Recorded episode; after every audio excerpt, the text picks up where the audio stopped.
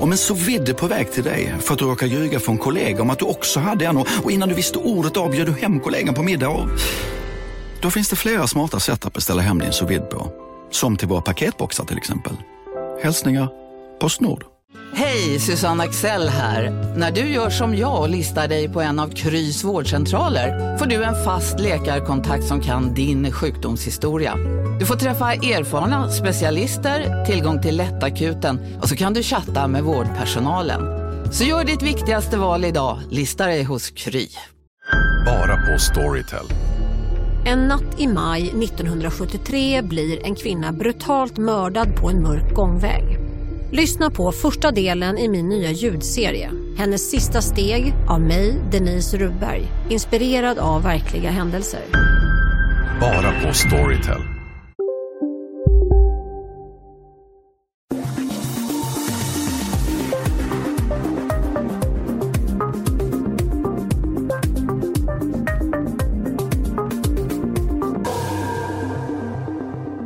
År 1978 inleds en mörk period på avdelning 26 på Malmös östra sjukhus.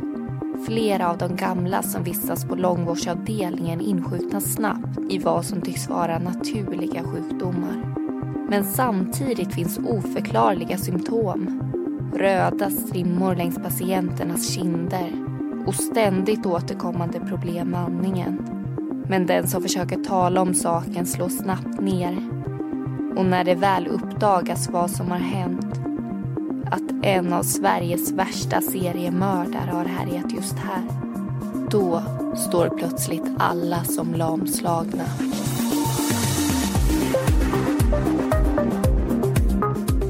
Du lyssnar på Mordpodden och i säsong två tar vi upp mord som har skett i Skåne.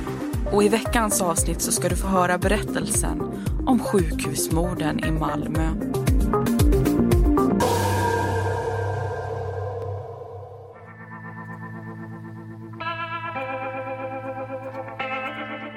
Hösten 1978 är Johan 18 år.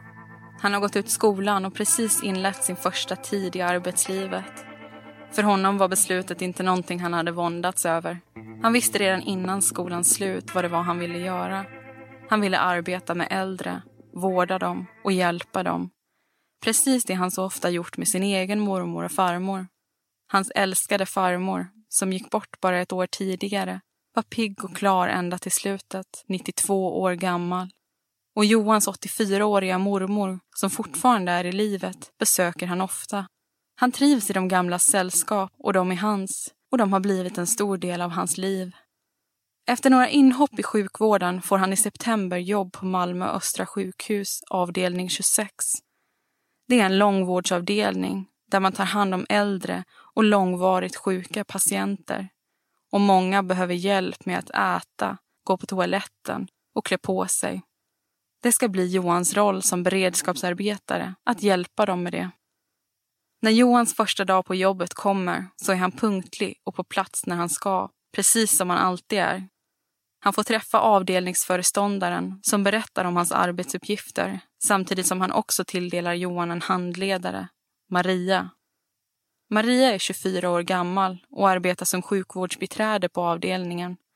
Första veckan ska de tillbringa tillsammans för att Johan ska kunna komma in i det nya arbetet.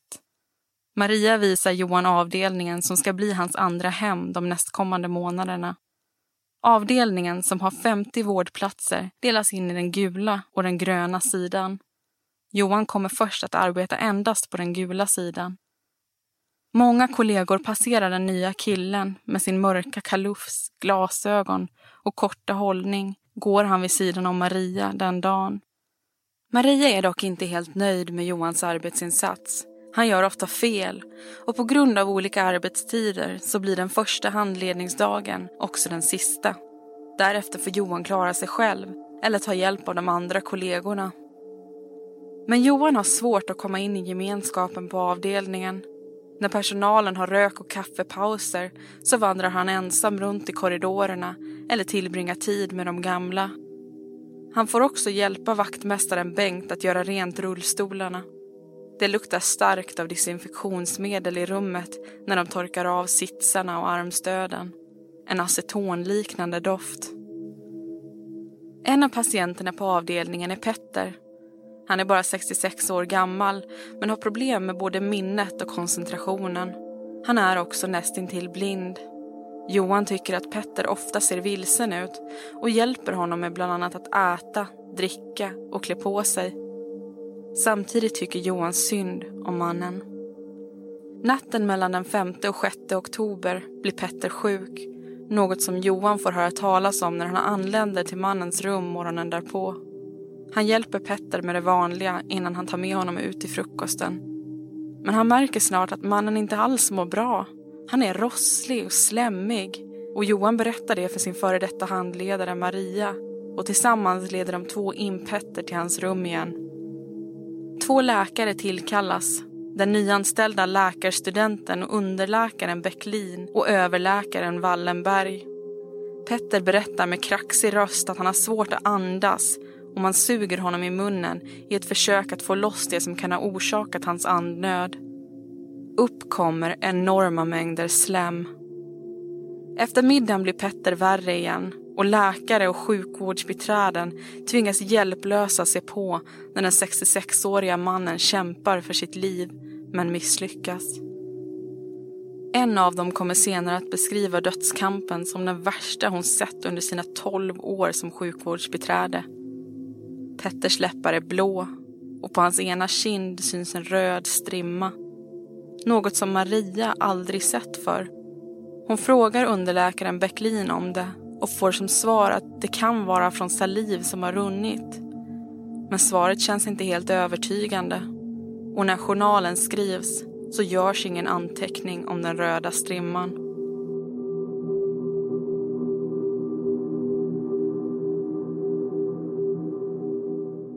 En dryg vecka efter Petters död flyttar en ny patient in i rum 1, Ludvig. Den 91-åriga mannen är i kroppsligt gott skick men ofta förvirrad och redan samma dag som han anländer så insjuknar även han. Han blir svullen och röd i halsen och överförs snabbt till öronkliniken på sjukhuset. Där stannar han i fyra dagar samtidigt som hans tillstånd förbättras. Han förflyttas tillbaka till avdelning 26 och morgonen den 16 oktober befinner sig två sjukvårdsbiträden tillsammans med Johan i Ludvigs rum. Johan hjälper den förvirrade mannen in på toaletten där han ger honom laxermedel och någonting att dricka. När Johan ska skölja ur muggen så dyker Maria och det andra sjukvårdsbiträdet upp igen. De noterar att Ludvig plötsligt ser stel ut i hela kroppen och att han stirrar blankt rakt framför sig. De frågar vad det är som försiggår och Johan förklarar att han bara gett Ludvig lite vatten att dricka då han var törstig. Ludvig själv säger ingenting. Johan går hem för dagen och får veta först nästkommande arbetsdag att Ludvig har dött. Viruslunginflammation blir den troliga dödsorsaken efter en obduktion och Johan kan andas ut. Den här gången var det nära. Han hann ju inte ens skölja ur muggen med desinfektionsmedlet i innan kollegorna kom inrusande.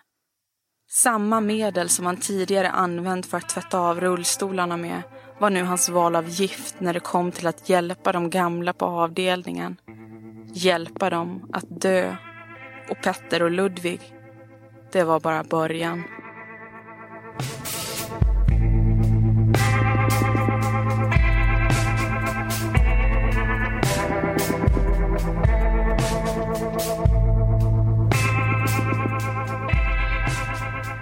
Där hörde du första delen av sjukhusmorden i Malmö och jag heter Amanda.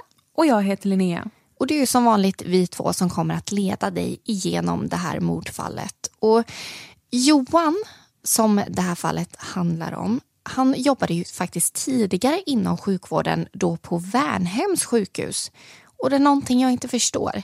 För de skriver det här utlåtandet om honom efter att han hade jobbat där. Så här står det. Avdelningen har uttalat sig muntligt angående honom. Han har ingen som helst initiativförmåga, ter sig konstigt på avdelningen, verkar inte alls fatta vad man säger till honom. Skall ej återanställas. Mm. Och då är min fråga, när de har gjort det här jättetydliga uttalandet om hans arbetsinsats. Hur kan då Malmös Östra sjukhus anställa honom igen? Mm. Det här är en fråga som kommer upp i utredningen som kommer komma sen. Och dels så pratar de ju lite om det här med att han tar ju inte upp på CV att han har jobbat på Värnhems sjukhus. Nej, så de får aldrig reda på det här då? Nej. Däremot så vet man att när han väl har blivit anställd så går han runt i korridorerna och pratar med till exempel Maria, hans handledare, att han vet minsann hur han ska göra för han har gjort det här tidigare på Värnhems sjukhus. Men det är alltså anledningen till att man aldrig riktigt får reda på det här. I alla fall de som anställer får aldrig reda på att det här utlåtandet har skrivits om honom och därför anställs han ju på nytt. Men sen tänker jag också på det här med eh, de här medlen som han använder. Mm. Vi är ju inte hundra på hur det här uttalas. Om det uttalas Gevisol eller Evisol kanske, men vi säger ju Gevisol och Ivisol. Mm. Det här är alltså medel som används för att rengöra bland annat rullstolar. Mm. Det här är alltså starka desinfektionsmedel och de beskriver i domen bland annat att det luktar alltså som aceton. Det är, liksom, det är sprit i det här och det är sånt som verkligen torkar av ytor med, du gör rent, du får den här doften av desinfektion i, mm. i liksom rummet. Och ändå så märker man inte riktigt av att de gamla får i sig såna här riktigt, riktigt starka medel. Det känns som det borde lukta i hela rummet av det mm. Det vet man om man har, om man tagit bort nagellack, hur det kan stinka i hela lägenheten jättelång tid efteråt. Mm.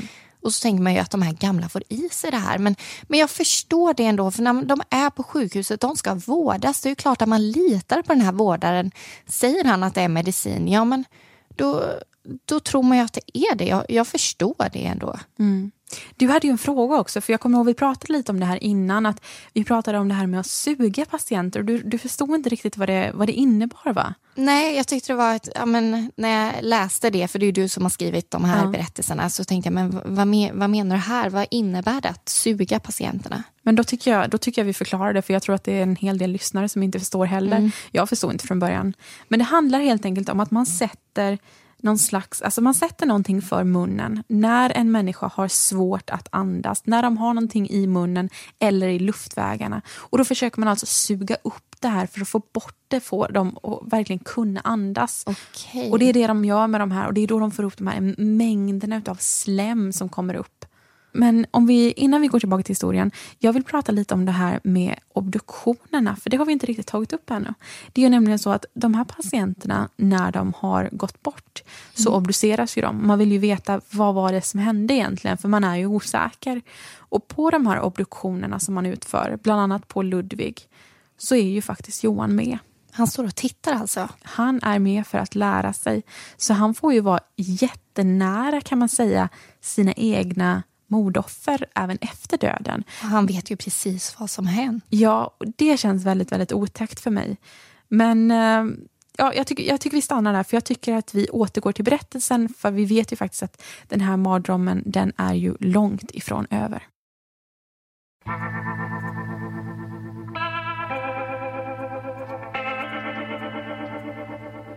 Efter Ludvigs död bestämmer sig Johan för att anpassa sina rutiner för att inte åka fast. Han ser nu till att utnyttja sitt uteslutande från gemenskapen och begå sina handlingar då kollegorna är upptagna på annat håll. I rum 9 och 11 ligger Hilding och Hanna. Hildings ena ben är amputerat och det andra brutet. Han är ofta förvirrad och troligtvis lider han också av cancer. Hanna däremot är mager och klen. Även hon är ofta förvirrad och behöver hjälp med det mesta. Det blir Johans jobb att sköta om dem båda. Men istället för att vårda patienterna och bidra till att förbättra deras hälsa ger Johan dem en annan typ av det han själv ser som medicin. Samtidigt har det flyttat in en ny patient på avdelningen Alma. Från rum sex kan man höra henne snyftande. Hon är ledsen då hon tvingats flytta från en annan avdelning. Hon känner sig inte hemmastad. Vid tio tiden en förmiddag är Johan ensam i dagrummet med de gamla. Han delar ut saft. Men det är inte alla som får smaka på den söta drycken. Alma får istället en blandning av vatten och Ivisol en av undersköterskorna kommer in i dagrummet när Alma börjar pocka på hennes uppmärksamhet. Hon berättar att en kar precis gett henne något starkt att dricka. Det finns inte så många karar på avdelningen. Så hon beskriver Johan till utseendet. Och Alma bekräftar att det var så som han såg ut. När Alma börjar rossla så är det dock Johan som kallar på hjälp. En kollega dyker upp och tillsammans leder de in Alma på hennes rum igen. Men det dröjer inte länge förrän Johan får en ny chans att avsluta det han påbörjat. Han försöker än en gång lura i Alma-blandningen. Men hon skriker att nu vill hon inte ha något mer att dricka. Undersköterskan från dagrummet rusar in i rummet. Varpå Alma upprepar det hon sagt. Sköterskan ifrågasätter direkt vad Johan gett den gamla att dricka. Svaret blir saft och hostmedicin. Och visst kan de båda tycka starka för en gammal.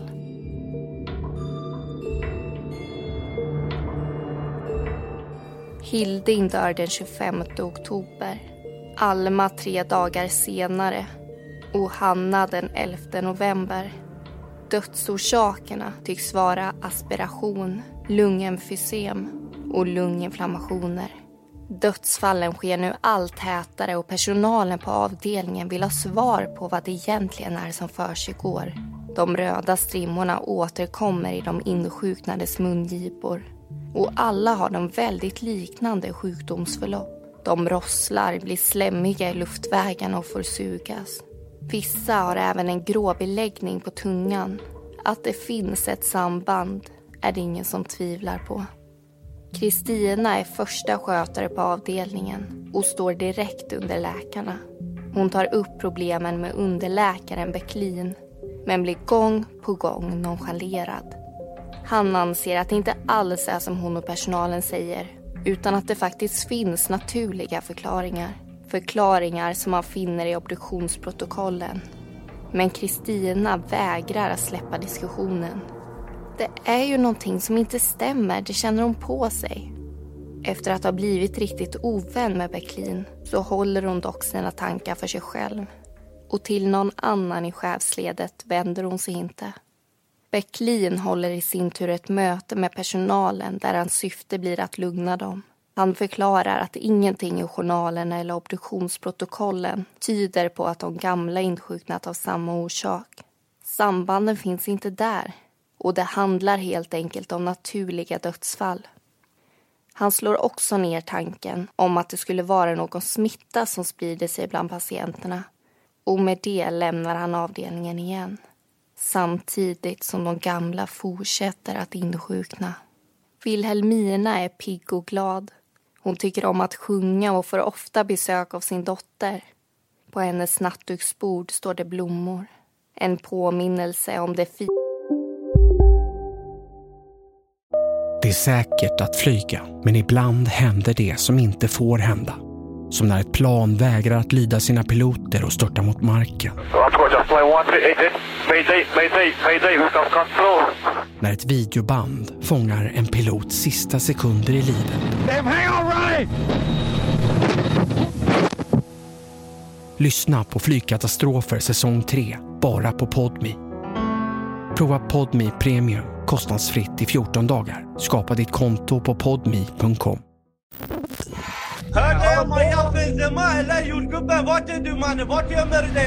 I den tredje säsongen av Gängen hör du bland annat mordet på Mikael i Skärholmen, gängledaren som återuppstod från de döda och mordet på jordgubbens mamma.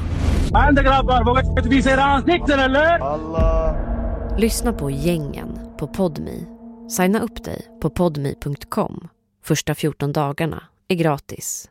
Ni har väl inte missat att alla takeaway förpackningar ni slänger på rätt ställe ger fina deals i McDonalds app. Även om skräpet kommer från andra snabbmatsrestauranger. Exempelvis... Åh, oh, sorry. Kom, kom åt något här. Exempelvis... Förlåt, det är något skit här. Andra snabbmatsrestauranger som... Vi, vi provar en talning till. La, la, la, la, la. La, la, la, la. firande som skedde för lite mer än en vecka sedan. Vilhelminas hundraårsdag. Men kvinnan orkar inte gå några längre sträckor och har lite problem med både syn och hörsel. Det är tillräckligt för att Johan ska tycka synd om henne och vilja hjälpa henne. Mitt på dagen ger han henne Gevisol för första gången. Hon blir snabbt sjuk och han kallar på hjälp. Första skötare Kristina är på plats. Hon hör någon ur personalen berömma Johans insatser. Han är ju så väldigt duktig den där Johan. Han har ju upptäckt nästan alla sjukdomsfallen. Vid ett besök på läkarexpeditionen ska Johan få beröm för sina insatser ännu en gång.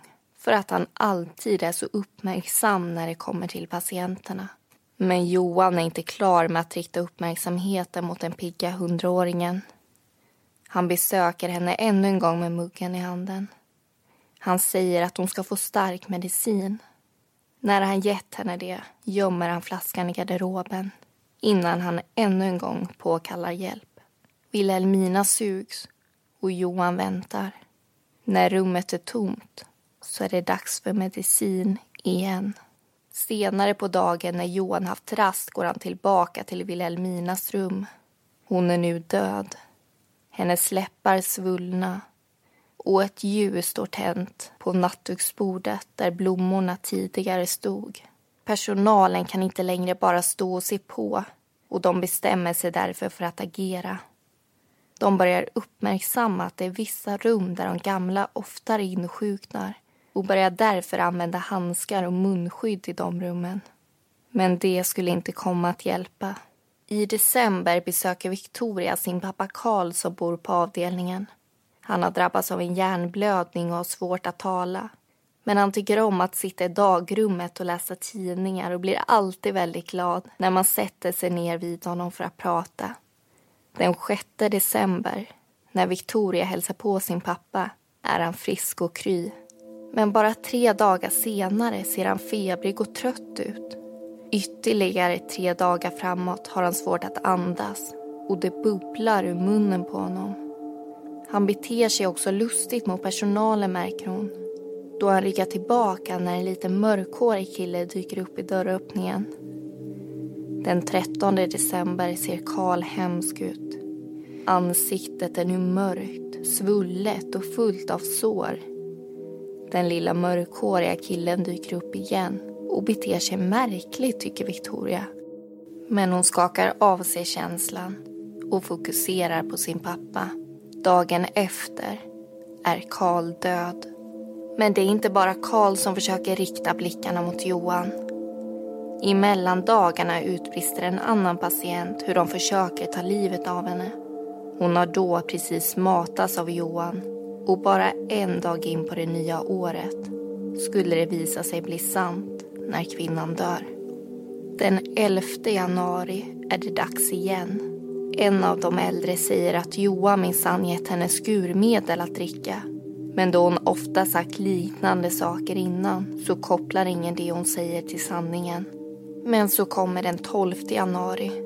Dagen som ingen på avdelningen kommer att glömma. Johan vandrar i korridorerna mellan de rum där Signe, Sigrid och Rut befinner sig. Han ger dem gång på gång några klunkar av det starka desinfektionsmedlet. Och när kollegorna passerar så ligger blandningen väl gömd i hans rockficka. Men så får Sigrid nog. Hon skriker till när han än en gång försöker få henne att dricka. Hans reaktion blir att ännu en gång ta på sig hjälterollen och rusar in i köket för att kalla på hjälp. Men den här gången kommer aldrig något beröm. Första skötare Kristina känner doften av Gevisol då hon närmar sig Sigrid. Doften kommer från hennes mun. Kristina kallar snabbt på förstärkning. Avdelningsföreståndaren känner även han den starka doften av desinfektionsmedlet. Och fler ur personalen går fram och luktar. Johan frågas ut direkt. Har han gett Sigrid någonting att dricka? Han svarar nej. Men avdelningsföreståndaren nöjer sig inte med svaret och ber en i personalen att hålla ett öga på den unga killen. Johan känner nu en stor oro. Han vill inte åka fast, men han känner att det är nära nu. Därför spinner han ihop en lögn. En av patienterna har just varit inne hos Sigrid Och denne någon har också stoppat ner en flaska Gevisol i fickan. Men en patient för det namnet som Johan hittar på finns inte. Ett sjukvårdsbiträde ber den skyldige kliva fram och erkänna. Men något erkännande kommer inte. Däremot kommer nu polisen och Johan grips.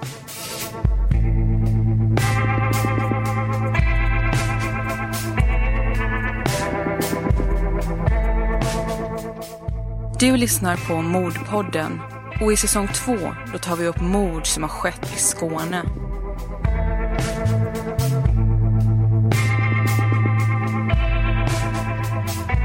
Där hörde du andra delen av sjukhusmorden i Malmö.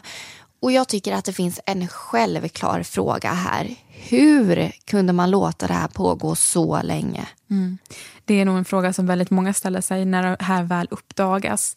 Men en av sakerna som hela tiden återkommer det är det här att det är så dåligt med personal på avdelningen. Det är mm. väldigt många vikarierande och det är samtidigt tjänster som inte ens är tillsatta. Och Det är ju därför till exempel Bäcklin, som egentligen är läkarstudent, får ett jobb som underläkare här. Och han ska ju egentligen ha någon stödperson, en typ av egen handledare. Och det ska ju vara den här Wallenberg, så han ska ju ha någon att luta sig på i och med att han är så ny, i och med att han har teoretisk kunskap bara.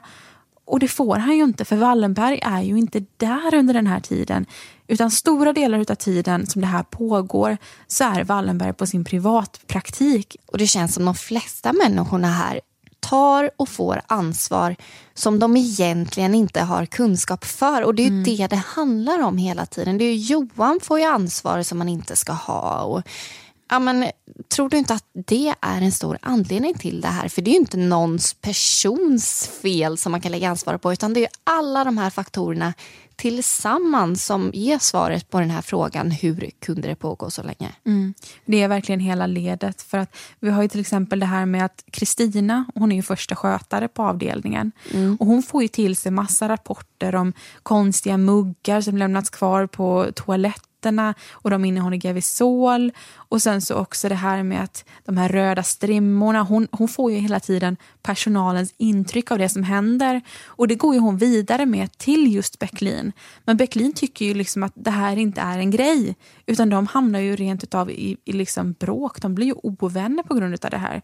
Och i och med att han inte för det vidare så stannar det ju där. Och Jag tänker på de här röda strimmorna du tog upp. Mm. Det är ju det som är liksom det gemensamma symptomet för alla de här människorna som dör. Mm. Men de här strimmorna syns inte i några journaler. Alltså man dokumenterar dem inte. Nej, utan det är någonting som personalen vet om och som verkligen är som du säger, det är sambandet som för allting tillsammans. Och ändå skriver man inte ner det. Och då är det ju inte så lustigt heller att de här obduktionerna som genomförs, att de inte visar på rätt sak. Att de visar på lunginflammationer och lungemfysem och olika grejer men som är väldigt liknande. Men de kan ju inte visa på rätt sak om journalerna inte ens stämmer med det som faktiskt hände. Nej, och sen får vi inte glömma att det finns en till gemensam länk mm. mellan de här personerna. Och det är Johan. Ja. Han är ju med vid jättemånga av de här insjuknandena. Han är med patienterna, runt patienterna. Han har varit där innan eller han är där då det händer. Och det fortsätter men det är ingen som riktigt ser det här sambandet. Och jag tror faktiskt att det är väldigt, väldigt svårt att som person gå från att jobba på ett sjukhus och misstänka att ja, men det är en sjukdom som härjar och komma till tanken att nej vet du vad, jag tror det är en kollega som mördar. Jag tror att det är, det är så stort kliv så det gör inte människor. De Nej, tar inte det. Man vill ju inte tro det. Och sen Nej. får man inte glömma att det handlar ju om väldigt gamla och väldigt sjuka mm. människor som kan dö av naturliga orsaker. Och som gör det ofta. Ja. Och det kommer i perioder. Det kunde ju ha varit en smitta som liksom rev runt på avdelningen. Det är ju någonting som man faktiskt tror. Ja men precis. Och nu tycker jag att vi återgår till berättelsen. För polisen har ju plockat in Johan på förhör. Men vad är det egentligen som försiggår på sjukhuset?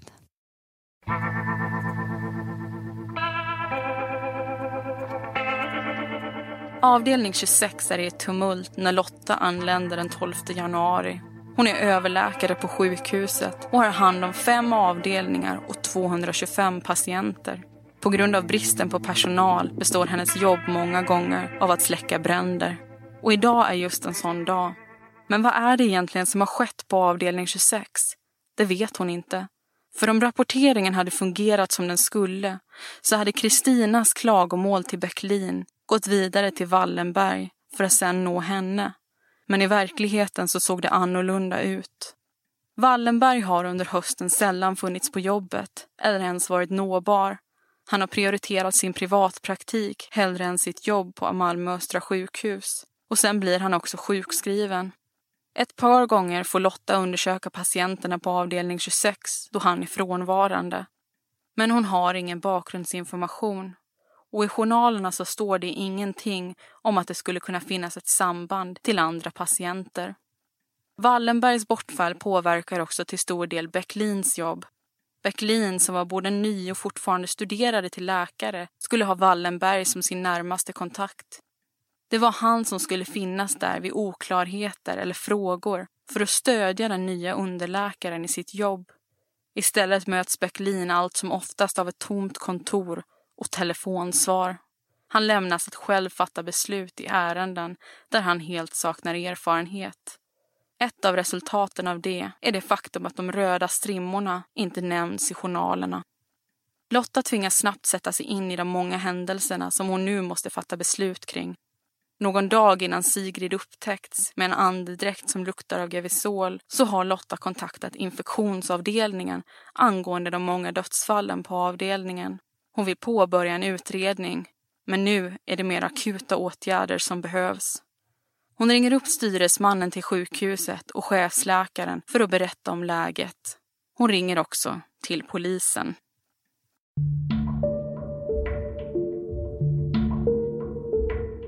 På polisstationen sitter nu Johan tillsammans med förhörsledaren. Han ser rädd och skygg ut. Men det är dags för det där erkännandet att komma. Och när det väl gör det så är det inte bara Sigrid som Johan berättar om. Förhörsledaren får istället ta del av en historia som började för fem månader sedan. Johan berättar hur han tyckte synd om de gamla. Hur han inte ville att de skulle behöva leva så plågsamma liv. Han berättar om Petter, Ludvig, Wilhelmina, Hilding och Hanna och många fler. Slutligen sitter förhörsledaren med 27 namn i minnet. 27 människor som den lilla mörkhåriga killen framför honom mördat. När Johan väl erkänt så försvinner också en del av den där rädslan och oron som han tidigare utstrålat. Han var ju mest rädd för att han trodde att folk skulle bli arga på honom. Han visste ju inte att de skulle vara så snälla. Han frågar förhörsledaren om han får åka hem till sina föräldrar nu. För nu när han berättat som det var, då borde han väl få åka hem. Förhörsledaren förklarar med lugn röst att det inte går. Johan blir då orolig igen. Han är alltid hemma i tid. Hans föräldrar kommer ju undra vart han är. Och hur kommer de att ta beskedet när de får reda på vad han har gjort? Mycket under förhöret talar för att Johan inte riktigt tänker som de flesta andra. Därför bestämmer man sig också för att göra en psykologisk utredning. Och det man kommer fram till är att Johan är känslomässigt underutvecklad, överdrivet noggrann och att han har en lindrigt låg intelligens. Han har också haft en sån stark övertygelse om att det han gjorde verkligen hjälpte de gamla att man inte kan göra skillnad på det och en sinnessjukdom. Medierna kantas snart av stora svarta rubriker om den 18-årige seriemördaren. Den känslokalla mannen som inte förstått innebörden av allt det hemska han gjort. Men kritiken riktas också mot sjukhuset. Hur kunde allt det här pågå utan att någon gjorde någonting åt det? När det psykiska utlåtandet kommer så blir det som ett pussel för tidningarna att lägga. Hur blir man en seriemördare? Vad var det som gick fel? Man pratar om det som kan ha triggat Johan att agera. Efter att hans 92-åriga farmor dött så fick han ofta höra att det var skönt att det gick så snabbt och att hon slapp lida. Samtidigt kunde besöken hos mormor innehålla uttryck som det skulle vara skönt om man fick dö. Någonting som de med krämpor ibland sa. Det kan ha varit någonting som hängde sig kvar hos Johan och som bidrog till hans synsätt. Men när han sedan började arbeta på avdelning 26 så var det många av patienterna som var mycket sjukare än de han tidigare stött på. Kombinerat med ett uteslutande från gemenskapen och den beröm han faktiskt fick då han i deras ögon upptäckte de sjuka kan även det ha bidragit till de där skräckfyllda månaderna på sjukhuset. Även Johans uppväxt diskuteras fritt. Han var adopterad vid en ung ålder. Kunde det ha bidragit till någon slags känslomässig rubbning? Men nej, det är ingenting man finner. Istället kan man bara konstatera att Johan växte upp under trygga och harmoniska förhållanden. Att hans föräldrar alltid ville sin son det bästa och att den pojke som växte fram beskrevs som rar och snäll, en mönstergosse. Men det vi lämnas med är mer frågor än svar. För det är nog ingen, inte ens Johan, som vet varför 27 människor miste livet den där hösten och vintern 1978 till 1979.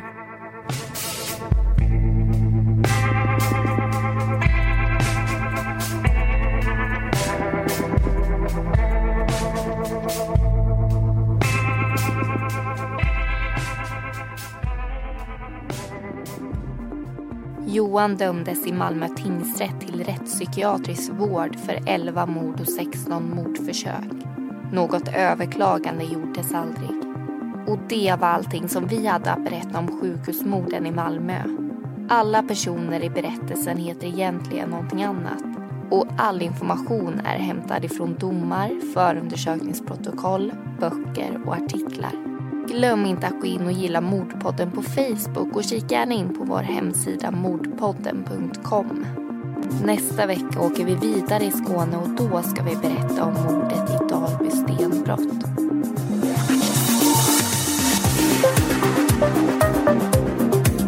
Har lyssnat på Mordpodden och vi som har gjort den heter Linnea Bolin och Amanda Karlsson. Och bakgrundsmusiken det var Lasting Hope och Lightless Dawn av Kevin MacLeod samt Deep Space av Audionautics.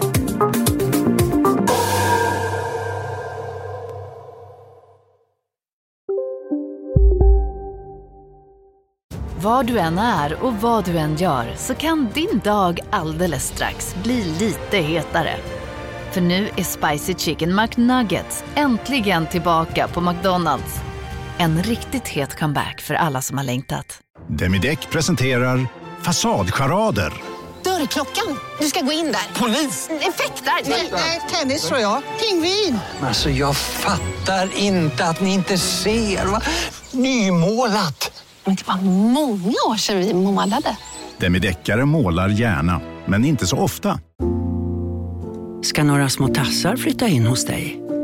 Hos Trygg Hansa får din valp eller kattunge 25% rabatt på försäkringen första året. Läs mer och teckna djurförsäkringen på trygghansa.se. Trygg Hansa, trygghet för livet.